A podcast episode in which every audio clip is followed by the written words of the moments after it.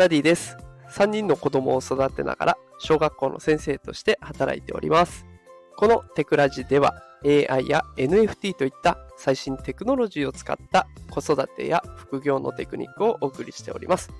え今日は番外編ということで、ちょっと緊急事態というか、もう時間がないのでこんな放送をしていきます。タイトルは、まだ間に合うふるさと納税をお得にする方法というテーマでお送りしていきます。さあ、ふるさと納税についてね、今日はお話していこうと思うんですけれども、どうでしょうか？これを聞きの方、ふるさと納税やってらっしゃいますでしょうか？もうね、あの、すでにやってますよという方も、あそういえばやってなかったなという方もね、あの、この10月1日から新しい制度に変わってしまいまして、まやるなら今やった方がお得ですよということが分かってきたので、それについて紹介をしていきたいと思います。えー、それでは早速いきたいと思いますが、ふるさと納税の仕組みからね、えー、紹介していきたいと思います。さあ、ふるさと納税、まあ、簡単な仕組み、簡単に仕組みを伝えると、自分で好きな自治体を選んで寄付ができるというサービスですね。で、しかもそれはただ寄付をするんじゃなくて、寄付した分、自分の住民税とか所得税とかそういったものが下がる節税効果もある優れものになっている。しかも寄付のお礼の品、返礼品と言いますが、これをもらうこともできると。だから自分が寄付しただけで節税効果もあって、品物も届くという最高のサービスなんですよね。で、ただ注意しておきたいこととしては、持っているお金すべてをふるさと納税に回せないよということ。まあ、回せるは回せるんですけれども、寄付の限度額が年収によって決まっているので、それ以上のお金を寄付しちゃうと損をしてしまうというところになるんですね。で、あの、自動で計算してくれるサイトとかもたくさん出ていきますので、もしよければね、この放送の概要欄の、えー、私のノートのリンクを覗いてみてください。そういった計算機のサイトとかも全部貼ってありますので、よかったらご覧ください。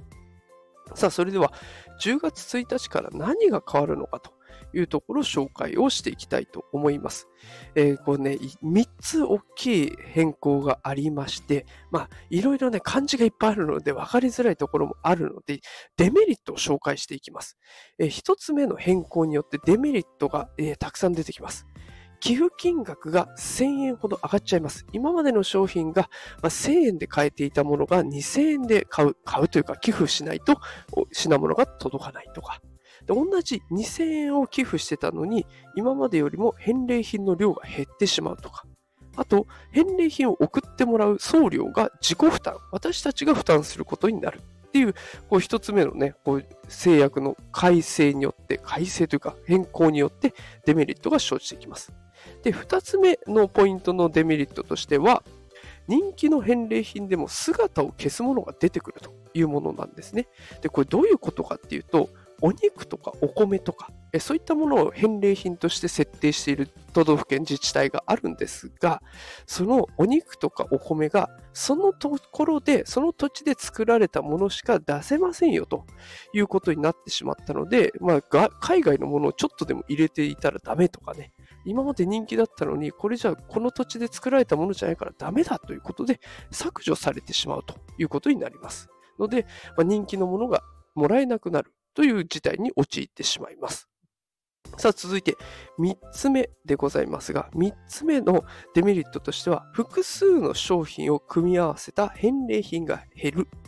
えこれもどういうことかというと、セット商品みたいな返礼品があるんですね。タオルと掃除機みたいな、ね、結構お金を出すと、そういったものももらえていたんだけれども、まあ、価値全体の7割以上ね、えそれじゃないとダメだよということになってしまって、そうするともう返礼品として出せなくなっちゃう。金額の制限が生まれてしまったので、返礼品の制限が出てきたというところで、複数の商品の組み合わせが減ってくるんじゃないかなと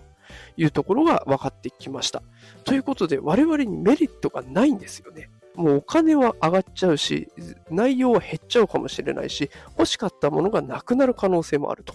いうことです。ただ、これ9月中に申し込めば、このルール適用前、変更前で受け入れてもらえるので、やるなら今というところでございましたので、え今日は緊急配信ということで紹介させていただきました。え今日も